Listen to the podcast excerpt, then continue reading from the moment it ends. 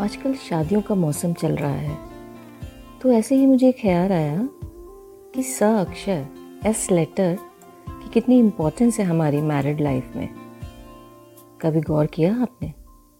स से सगाई, सा से संगीत, शादी, ससुराल, सास, ससुर, साला, साली, साड़ू, सरेज, बाप रे!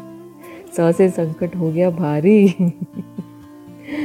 नहीं नहीं जोक सपाट सास सौभाग्य और सौभाग्य से नया परिवार मिलता है। नए रिश्ते जोड़ते हैं। और हर रिश्ते को प्यार की डोर से बाँध के रखो ना तो एक सुखी संसार बसता है। शायद इसलिए इस सौ की इतनी अहमियत है हमारी लाइफ में।